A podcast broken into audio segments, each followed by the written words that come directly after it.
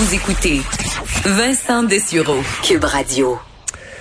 Euh, un dossier qui, euh, qui est revenu quand même souvent dans l'actualité dans les dernières années, une sensibilisation beaucoup plus grande euh, à la lutte à l'intimidation. Et maintenant, plus, plus seulement dans le milieu scolaire. Évidemment, c'est le premier milieu dans lequel, enfin, on, qui, qui on fait, à quoi notre cerveau fait référence quand on parle d'intimidation. Mais c'est pas seulement, et c'est malheureusement ce qu'il faut apprendre à nos jeunes, c'est que ça arrête jamais là.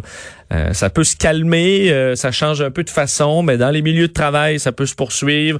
Euh, dans bon, dans les même dans même dans les résidences pour personnes âgées, il y a des il y a des cas d'intimidation. Et voilà qu'aujourd'hui, le gouvernement du Québec accorde une aide financière de plus de 2 millions de dollars pour la mise en œuvre de 72 projets au Québec dans le cadre du programme de soutien financier Ensemble contre l'intimidation.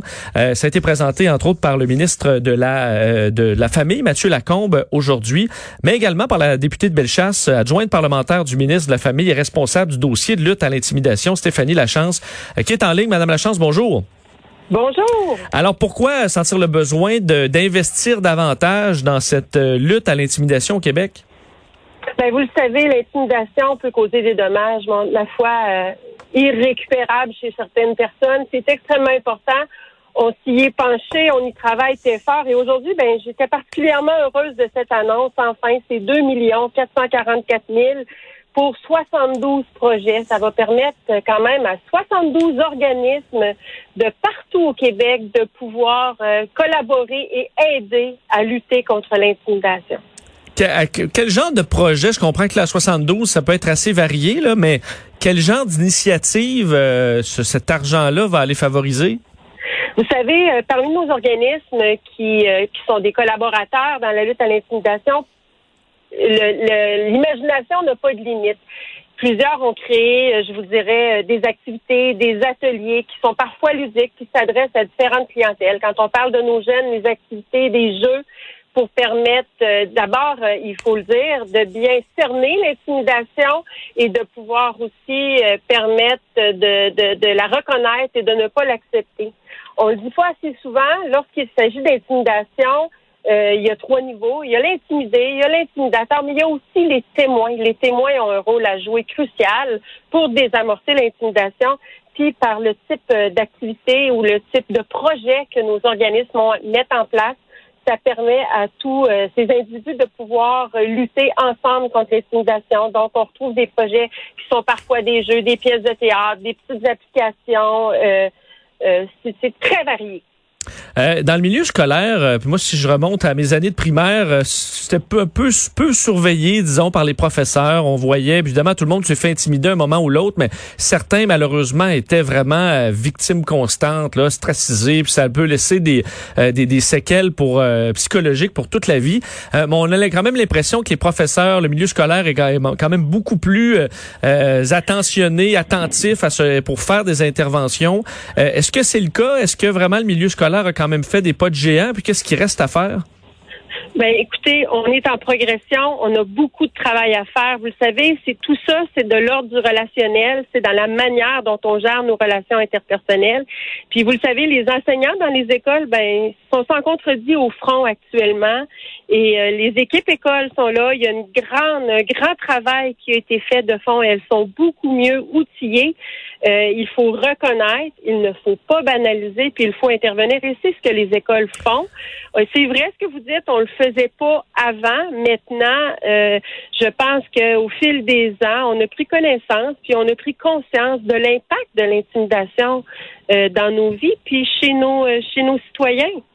Parce que en même temps, bon, les choses se sont améliorées à l'école depuis l'époque, mais sauf que moi, quand je retournais après ça à la maison, j'étais, euh, n'importe qui était plutôt en sécurité là, parce que tu étais chez tes parents, puis tu jouais à, tes jeux vidéo ou autre. Maintenant, les réseaux sociaux suivent les jeunes partout. Euh, est-ce que c'est quand même euh, un des endroits où faut faut trouver des initiatives? Parce que ça ne malheureusement ça ne s'arrête plus une fois sorti de la cour d'école l'intimidation de nos jours avec ces outils-là. C'est tellement vrai, l'intimidation ne donne plus de repos. En fait, avec les médias sociaux puis les, les moyens de communiquer qui sont, euh, ma foi, beaucoup plus nombreux et beaucoup plus nombreux qu'à une certaine époque, effectivement, il n'y a plus de pause. Hein? Nos jeunes arrivent à la maison et s'ils sont intimidés à l'école, ils vont continuer de l'être. Donc, on le voit. Puis il y a un enjeu qui vient avec euh, les médias sociaux, entre autres. La cyber-intimidation a une place beaucoup plus importante qu'à notre époque parce que nos jeux vidéo n'étaient pas en ligne. D'abord, on était chacun chez soi et lorsqu'on fermait la porte, c'était terminé.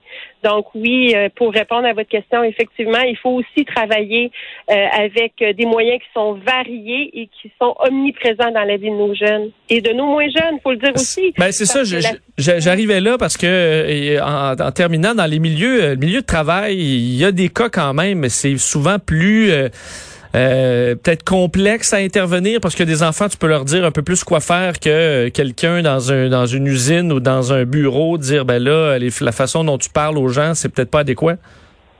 Ben, je pense qu'il faut le souligner. d'ailleurs, c'est un peu là le rôle des témoins. Hein? Euh, dans nos milieux de travail, dans nos résidences pour aînés, dans tous nos milieux, lorsqu'on est témoin de, de, de, de, faits ou de gestes qui peuvent s'apparenter à de l'intimidation, on a on doit se donner le devoir et la mission de le nommer et de le dire aux individus. Il y a des façons de dire les choses, mais je pense que c'est important. C'est la seule façon de désamorcer l'intimidation. Donc, les organismes peuvent faire leur euh, demande de quelle façon pour vous proposer un projet? Euh, actuellement, vous savez, on vient l'appel de projet était en mars dernier. Et normalement, euh, la réalisation des projets euh, s'échelonne sur une année. Maintenant, euh, vous n'êtes pas sans savoir qu'on a eu une grande pandémie liée à la COVID. Donc, on est sur une période de 15 mois. Donc, les projets qui sont en cours de réalisation vont pouvoir être réalisés sur les 15 prochains mois. Bon, ben, on va suivre, on va suivre ça. Merci beaucoup, Stéphanie Lachance, de nous avoir parlé.